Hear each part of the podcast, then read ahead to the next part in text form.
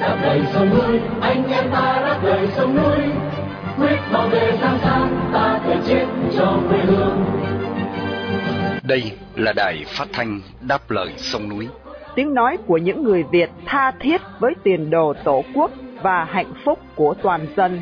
Do lực lượng cứu quốc thực hiện, phát thanh mỗi ngày từ 7 giờ 30 đến 8 giờ tối, giờ Việt Nam. Trên làn sóng ngắn 9.670 km chu kỳ.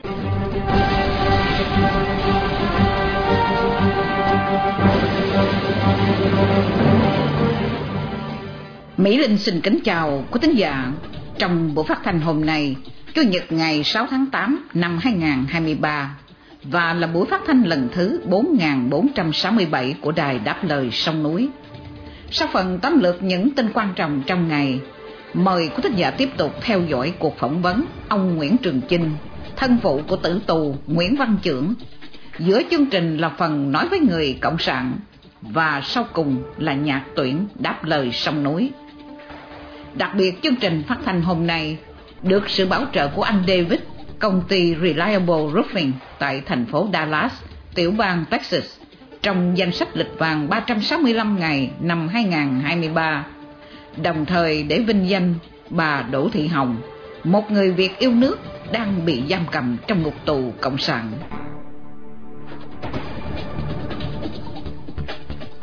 Sau đây, mời quý thính giả theo dõi bản tin tóm lược với Khánh Ngọc và Nguyên Khải.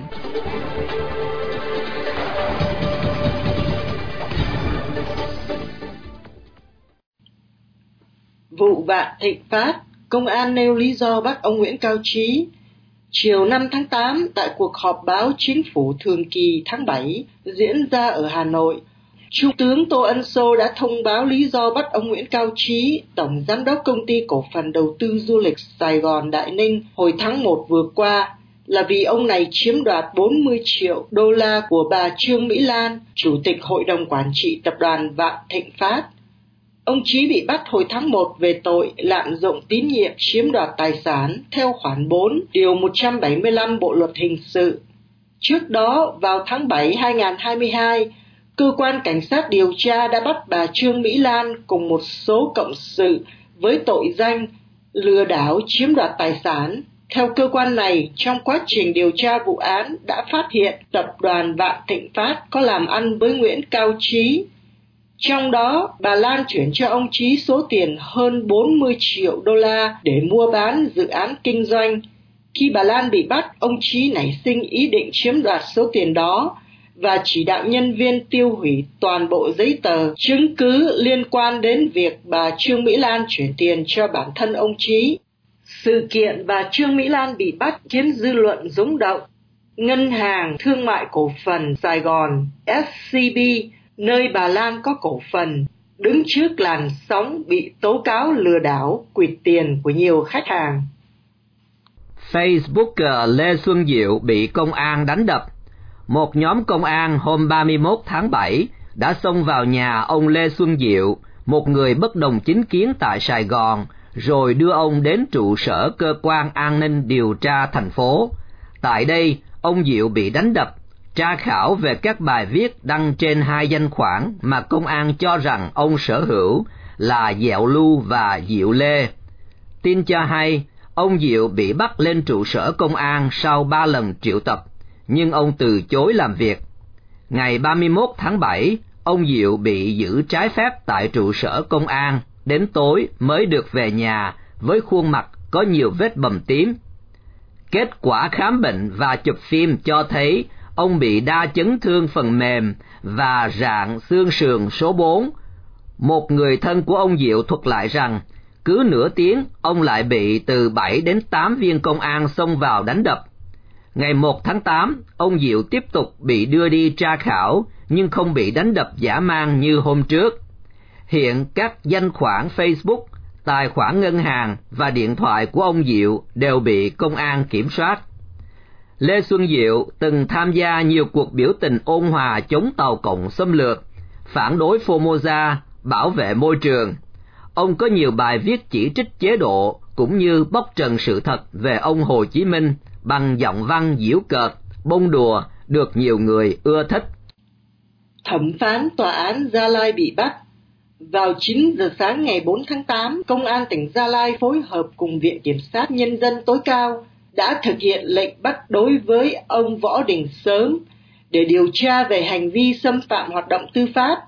Ông Sớm bị bắt ngay tại trụ sở Tòa án Nhân dân tỉnh Gia Lai và sẽ bị di lý ra Hà Nội để chịu điều tra thẩm vấn. Ông Võ Đình Sớm từng là phó tránh án Tòa án Nhân dân huyện Iagrai, Gia Lai. Cách đây 9 năm, tức tháng 11 2014, Tòa án Nhân dân tỉnh Gia Lai đã có thông báo kết luận về việc ông Sớm có hành vi nhận 10 triệu đồng của đương sự trong vụ án tranh chấp quyền sử dụng đất, mà cơ quan này gọi là hành vi tư vấn pháp luật. Đây là hành vi được cho là vi phạm đạo đức của thẩm phán, công chức của ngành tòa án, gây nên dư luận xấu trong nhân dân, làm ảnh hưởng đến uy tín của thẩm phán, công chức, ngành tòa án. Ả Rập Xê Út tổ chức hội nghị vì hòa bình cho Ukraine.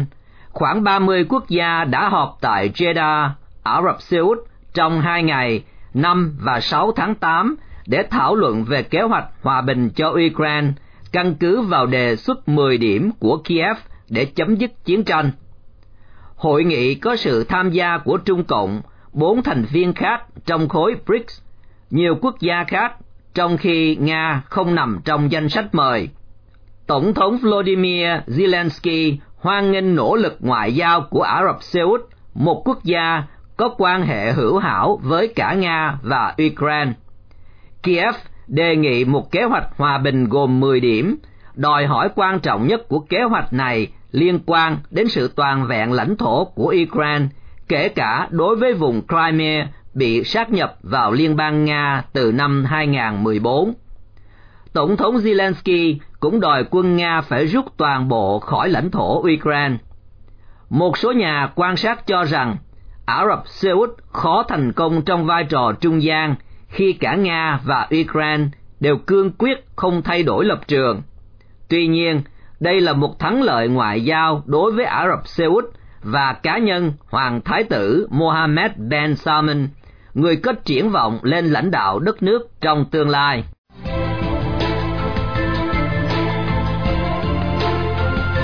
Kính thưa quý thính giả, Tòa án Nhân dân Hải Phòng vừa thông báo chính thức cho gia đình tử tù Nguyễn Văn Trưởng biết là bạo quyền sẽ thi hành án tử hình đối với anh. Đây là một bản án với nhiều oan khuất. Gia đình nạn nhân đã nhiều lần kháng cáo lên các cấp tòa án, nhưng đều bị phản bác. Ròng rã trong 17 năm qua, gia đình nạn nhân kiên nhẫn hàng tháng, thường xuyên gửi thư lên các cấp chính quyền, kêu oan cho con mình.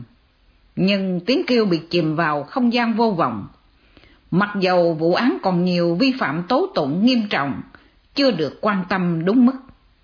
Dịp này phóng viên Hồng Phúc đã có cuộc phỏng vấn trực tiếp với ông Nguyễn Trường Chinh, thân phụ của anh Nguyễn Văn Trưởng từ Hải Phòng, Việt Nam.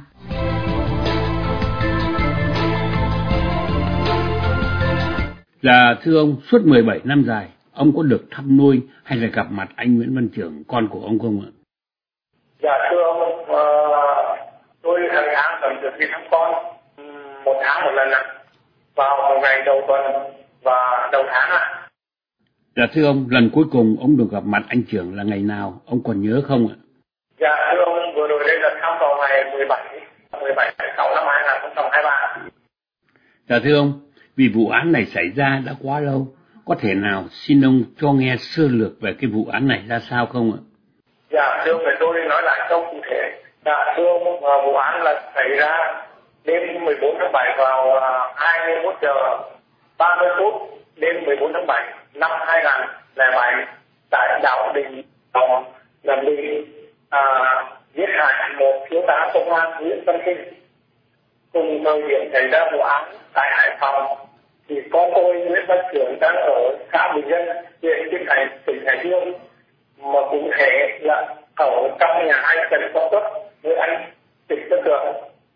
À, trong nhà anh Trần Quang Tuất còn có bố mẹ Tuất, anh chị anh trai chị dâu anh Tuất và trưởng ở đấy tại nhà Tuất là thời điểm 21 giờ 10 phút của ngày 14 tháng 7 năm 2007 Kiểu ngồi chơi khoảng 15 phút 10-15 phút đó thì đi ra sân à, bóng được trước nhà sân ở tất cả để cùng xem tư liên tập hè à, thưa ông từ thời điểm đó thì địa phương tôi à, họ hay tập hè cho sinh viên tổ chức tập hè cho nên này chủ nhiệm sân trưởng tối nó đã đi rất nhiều nơi trong xã người dân và có rất nhiều người biết nhưng khi cháu bị bắt ngày 2 tháng 8 ở Hải Phòng tầm hai giờ sáng và họ vào bắt bắt thì đưa chuyển đi tra tấn dã man và tàn rất là tàn bạo à, thì trưởng cũng có nói với điều tra viên là đề nghị xác minh lại cái số điện thoại kích lại cái số điện thoại của tôi thì xem tôi đang ở đâu và có những cuộc gọi đi và đến trong ngày 14 và à, đến 14 vào ngày 15, 15 à, tháng 7 để xác định của tôi đang ở đâu. Nhưng mà cơ quan điều tra của Hải Phòng là những đầu là dương tự động nó cố tình không xác minh điện thoại mà nó thu mua điện thoại. Và các chiến sĩ ở trên trạm đường dân số là chứng thì bị đánh vào. Càng chúng ta tới người đánh rồi dạ như anh Trần Quang Tất là người bị được anh chuyển vào thăm vào chơi lúc 21 giờ 10 phút, đêm 14 tháng 7 năm 2007 là đi qua hai tay vào ghế mạnh vào đầu, đe dọa bắt cả nhà. Nguyễn Thị Bích cũng vậy. Tất cả những sĩ xuống tờ bị đe dọa cả thế thì trong quá trình điều tra, thì chúng chuyển cho tôi đi tất cả tất cả ở huyện thị nguyên trên dự án và đưa lên tài chế bằng giang thì ra tấn em tung à, có những thời điểm trưởng kể lại là có thời điểm ở tài chế là trưởng nghĩ là không thể sống được. Vì bị ra tấn rất dã man và quá cùng tàn bạo. Thành từ là trưởng có nhà tội để sống khi ra tòa thì minh oan tự mình tải minh oan trong bản thân. Nhưng trước phiên tòa sơ thẩm phúc thẩm. Hai phiên tòa này đều xét xử theo à, dương tự trọng à, đại tá dương tự trọng công an thành phố tức là à, cố tình ép cung trưởng và à, những kết tòa là trưởng nói là vụ án xảy ra ở chỗ nào tôi cũng biết. Đó là do cơ quan công an sẽ bày vẽ sắp đặt để uh, cho tôi biết và các các vết thương trên người tôi đang còn đây thì trưởng có sở sở định cởi áo ra cho tòa nhìn nhưng mà tòa không chấp nhận. Và trường trước tòa trưởng tố cáo là dương thị tập tôi cho thủ trưởng cơ quan cảnh sát điều tra a tấn trưởng đã mang à, trước lúc có tại thành phố là trưởng như sắp xếp chính thầy thầy quản giáo tên là hưng là phải bảo trước nhưng tới đấy thì sai đánh đấy là việc gì cố gắng viết đi. Vì ý thầy dương thầy dương nói là viết nhanh viết trưởng sắp chết. Vì lúc lúc mà đưa phạm nhân vào tải là quá nặng thầy tải trần phú là thợ thường chết nên bắt lập trên bản chứng thương. Có bác sĩ uh, là bây là nhưng cái bản không rõ cái cái cái cái cái khác hệ cái cái tờ khác hệ của bác sĩ đó không có trong hồ sơ vụ án. Và một số lời khai của các nhân chứng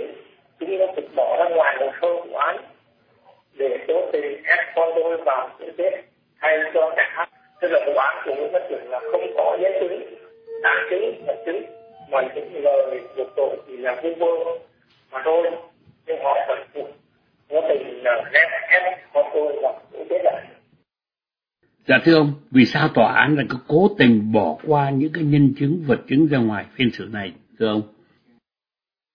Dạ, không thưa ông là trước tòa là các nhân chứng là của viện văn trưởng là cũng là phần bảo vệ thì thì, thì, thì nói ban đầu khi họ phần bảo là họ gặp chuyện rồi xã được dân những cái này là dương cách lên xảy ra vụ án gần 40 km là họ vẫn xác nhận là Nguyễn Văn Trưởng đang ở chơi trong thời điểm đó nhưng mà tòa xem cái án theo cái hồ sơ của họ nhé Thưa chúng tôi xin chân thành cảm ơn ông Nguyễn Trường Trinh, thân phụ của tử tù Nguyễn Văn Trưởng từ Hải Phòng, Việt Nam, đã dành cho chúng tôi cuộc phỏng vấn đặc biệt trong giờ phút đau buồn của gia đình đang phải chạy đua với thời gian để giành giật sự sống mong manh cho con trai của mình chỉ còn có 12 ngày nữa.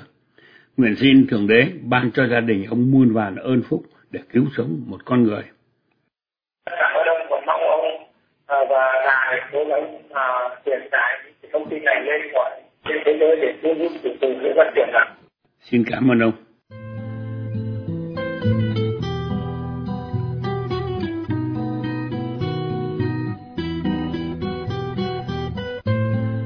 Sau đây, mời quý thính giả theo dõi chương mục Nói với người Cộng sản. Đây là diễn đàn để trình bày với các đảng viên Đảng Cộng sản Việt Nam, đặc biệt những người đang phục vụ trong guồng máy công an và bộ đội của chế độ hiện hành. Nói với người Cộng sản do tiếng văn biên soạn qua sự trình bày của Hoàng Ân. Thưa các quý vị đảng viên lâu năm cùng các bạn công an bộ đội thân mến, chúng ta đã bước sang tháng 8 của năm 2023. Đây là tháng, là dịp bọn chóc bu cầm quyền Hà Nội luôn cho bắt đầu một mùa tuyên truyền nhằm để tô vẽ, đánh bóng cho chế độ chính trị độc tài phản động của chúng dưới các vỏ bọc như ái quốc, độc lập, tự do hay tháng 8 mùa thu cách mạng. Nhưng năm nay, khởi đầu mùa tuyên truyền hàng năm này đã bị phủ ngay bằng một bóng đen nhớp nhúa của phiên tòa giải cứu vừa kết thúc.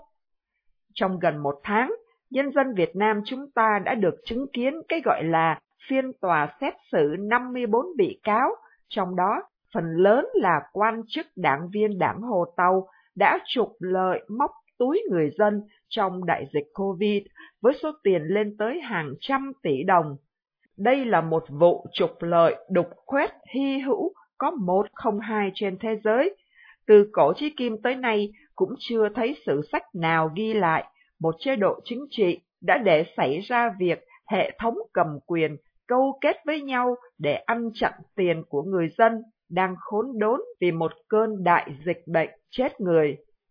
Tuy nhiên, cái kết của phiên tòa này đã cho người dân Việt Nam thấy rằng đây chỉ là một vụ xử lý trong nội bộ của những kẻ tham nhũng với nhau bởi ba lý do sau đây.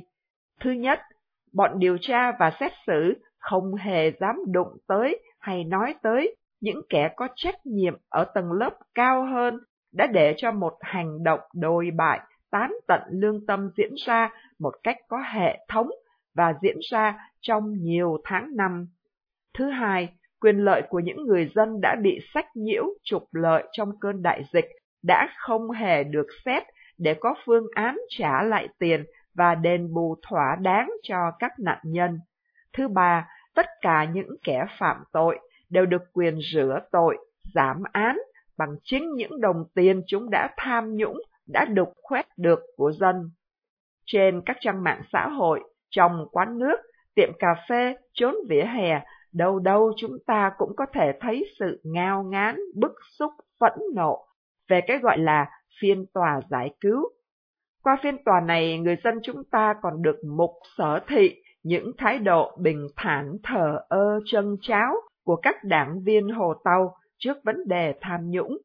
Đây chính là phản ánh không thể phủ nhận của việc tham nhũng đục khoét là vấn đề thường ngày và thường tình của tất cả mọi quan chức trong chế độ Hồ Tàu.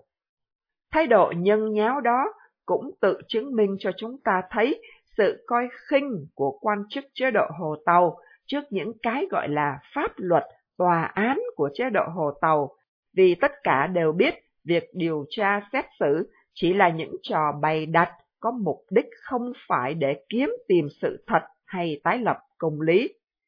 Đúng như một tên quan bị cáo trong phiên tòa đã công khai phát biểu để ý rằng Thôi số tôi đen, không may bị bắt đợt này, thì tôi nộp lại một số tiền, rồi tôi chấp nhận đi tù, coi như đi nghỉ vài năm. Có thể nói, phát biểu thản nhiên chân cháo như thế, trước chốn công đường là suy nghĩ phổ biến của toàn bộ hệ thống chính trị của đảng Hồ Tàu hiện nay. Trong công luận, nhiều người đã bức xúc, phàn nàn rằng tội trạng tay đình như thế mà không có án tử hình để làm gương cho những kẻ khác. Thưa quý vị và anh chị em, sự phàn nàn vừa kể là suy nghĩ thường tình của những người dân thấp cổ bé miệng, chưa có tìm hiểu sâu về chính trị. Nhưng theo chúng tôi, chính việc bọn chúng không dám xử nhau một cách nghiêm cẩn và nghiêm khắc lại là một tin vui cho chúng ta. Nhiều người sẽ đặt ngay câu hỏi, tại sao? Thưa anh chị em và quý vị, bởi vì kết cục có tính hòa cả làng như thế của vụ án chuyến bay giải cứu không khác gì một sự bảo lãnh bảo đảm cho toàn bộ công chức trong bộ máy của chế độ hiện hành. Cứ an tâm tiếp tục đục khoét ăn nặn của dân bằng mọi cách, kể cả cách bất lương nhất, vì nếu có lỡ bị rơi vào số đen bị bắt thì cũng không sao cả, cùng lắm là tạm đi nghỉ vài năm rồi lại về tận hưởng cuộc sống phú quý do đã có đầy tiền bạc. Đây là một xu thế không chỉ làm băng hoại sự gắn kết của một tổ chức, mà còn là một cách tốt nhất để phá hủy tính chính đáng hay uy tín của một tổ chức, một đảng phái. Xu thế này cũng là một tác nhân nuôi dưỡng lòng oán hận, căm thù của người dân với hệ thống chính trị suy đồi tàn độc đang hành hạ họ. Chỉ nội ba tác động này của phiên tòa giải cứu cũng đủ cho chúng ta thấy hệ quả tích cực góp phần vào việc làm cho chế độ Hồ Tàu sớm cáo chung.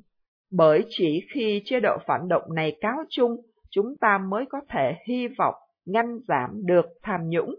Đó chính là tin vui đối với tất cả chúng ta. Đến đây, Hoàng Ân cùng Tiến Văn xin tạm biệt và hẹn quý vị quý bạn trong chương trình tuần sau. Đài phát thanh đáp lời sông núi Quý thính giả đang nghe chương trình phát thanh đáp lời sông núi do lực lượng cứu quốc thực hiện từ ngày 15 tháng 5 năm 2011.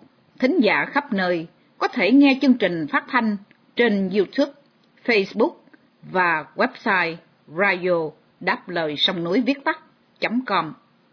Thính giả tại Hoa Kỳ có thể nghe đài qua số điện thoại 1 425 585 1550 hoặc 1 605 781 9802.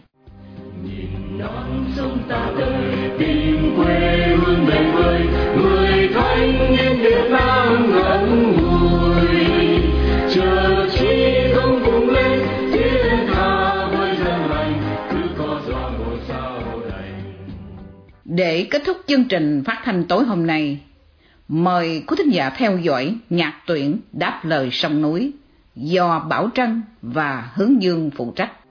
Nhìn non sông ta tới tìm quê hương bền vơi, người thanh niên Việt Nam ngẩn ngơ.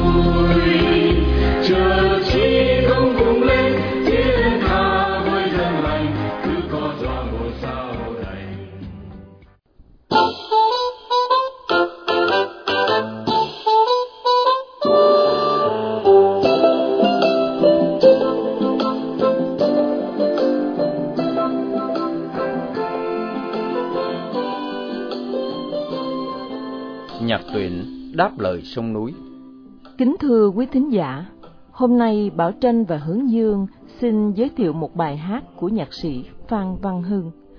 Một nhạc sĩ có những nét sáng tác khác thường chưa bao giờ thấy trong nền âm nhạc Việt Nam. Nhạc sĩ Phan Văn Hưng được nhiều người biết đến qua các ca khúc hay thương khúc như Ai trở về xứ Việt, Sinh ra làm người Việt Nam, Thằng bé tát dầu, Trái tim tôi là bến, 20 năm, Chúng đi buôn, vân vân. Nhạc sĩ Phan Văn Hưng và vợ là Nam Giao đã sát cánh bên nhau suốt hơn 30 năm qua. Họ vẫn không nản chí, vẫn một lòng cho đất nước, trong niềm tin sẽ có một ngày Việt Nam được hưởng một nền dân chủ thật sự và nhân quyền sẽ nở thắm trên quê hương dấu yêu. Kính mời quý thính giả cùng thưởng thức nhạc phẩm bài ca tuổi trẻ do chính tác giả trình bày.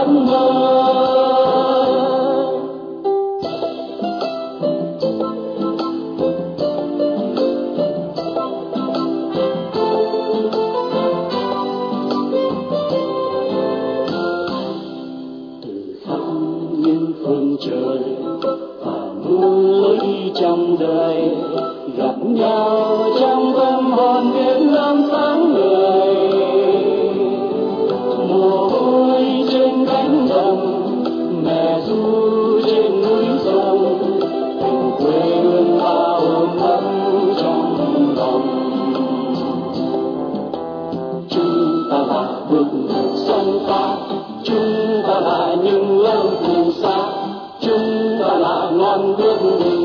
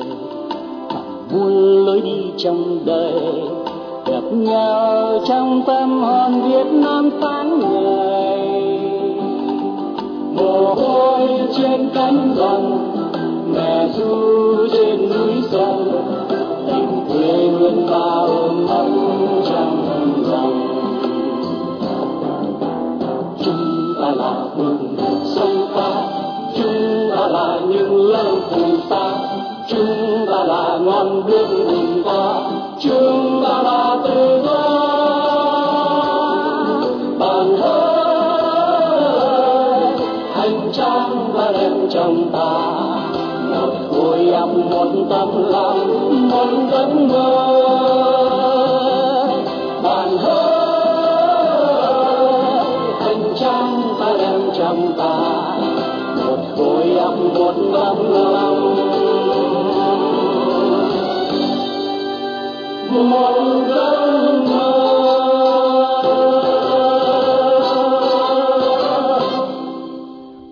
Bảo Trân và Hướng Dương xin hẹn quý thính giả vào chương trình nhạc tuyển đáp lời sông núi kỳ tới.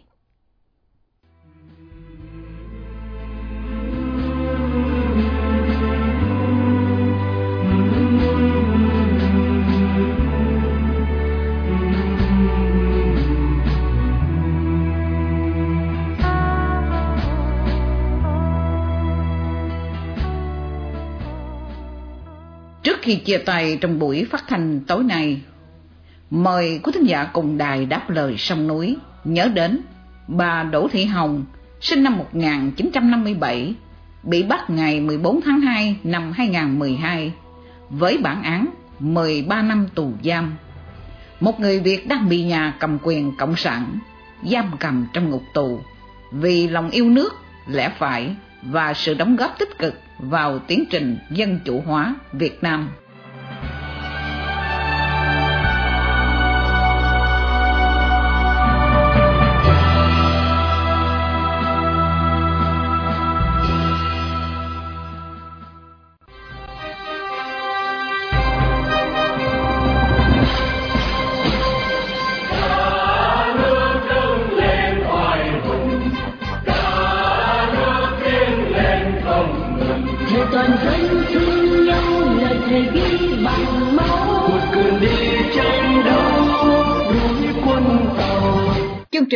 Thanh đáp lời sông núi hôm nay, đến đây là chấm dứt.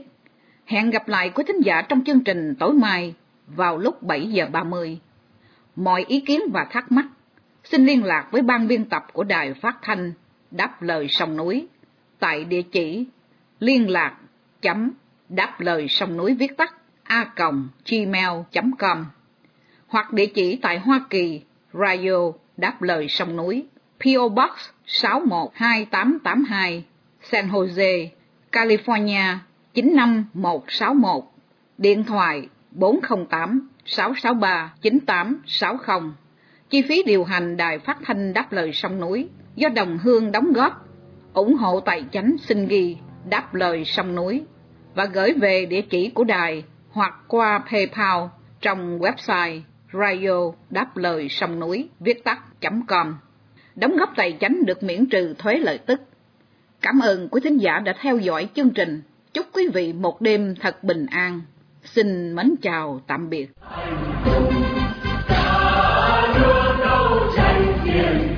vì tình yêu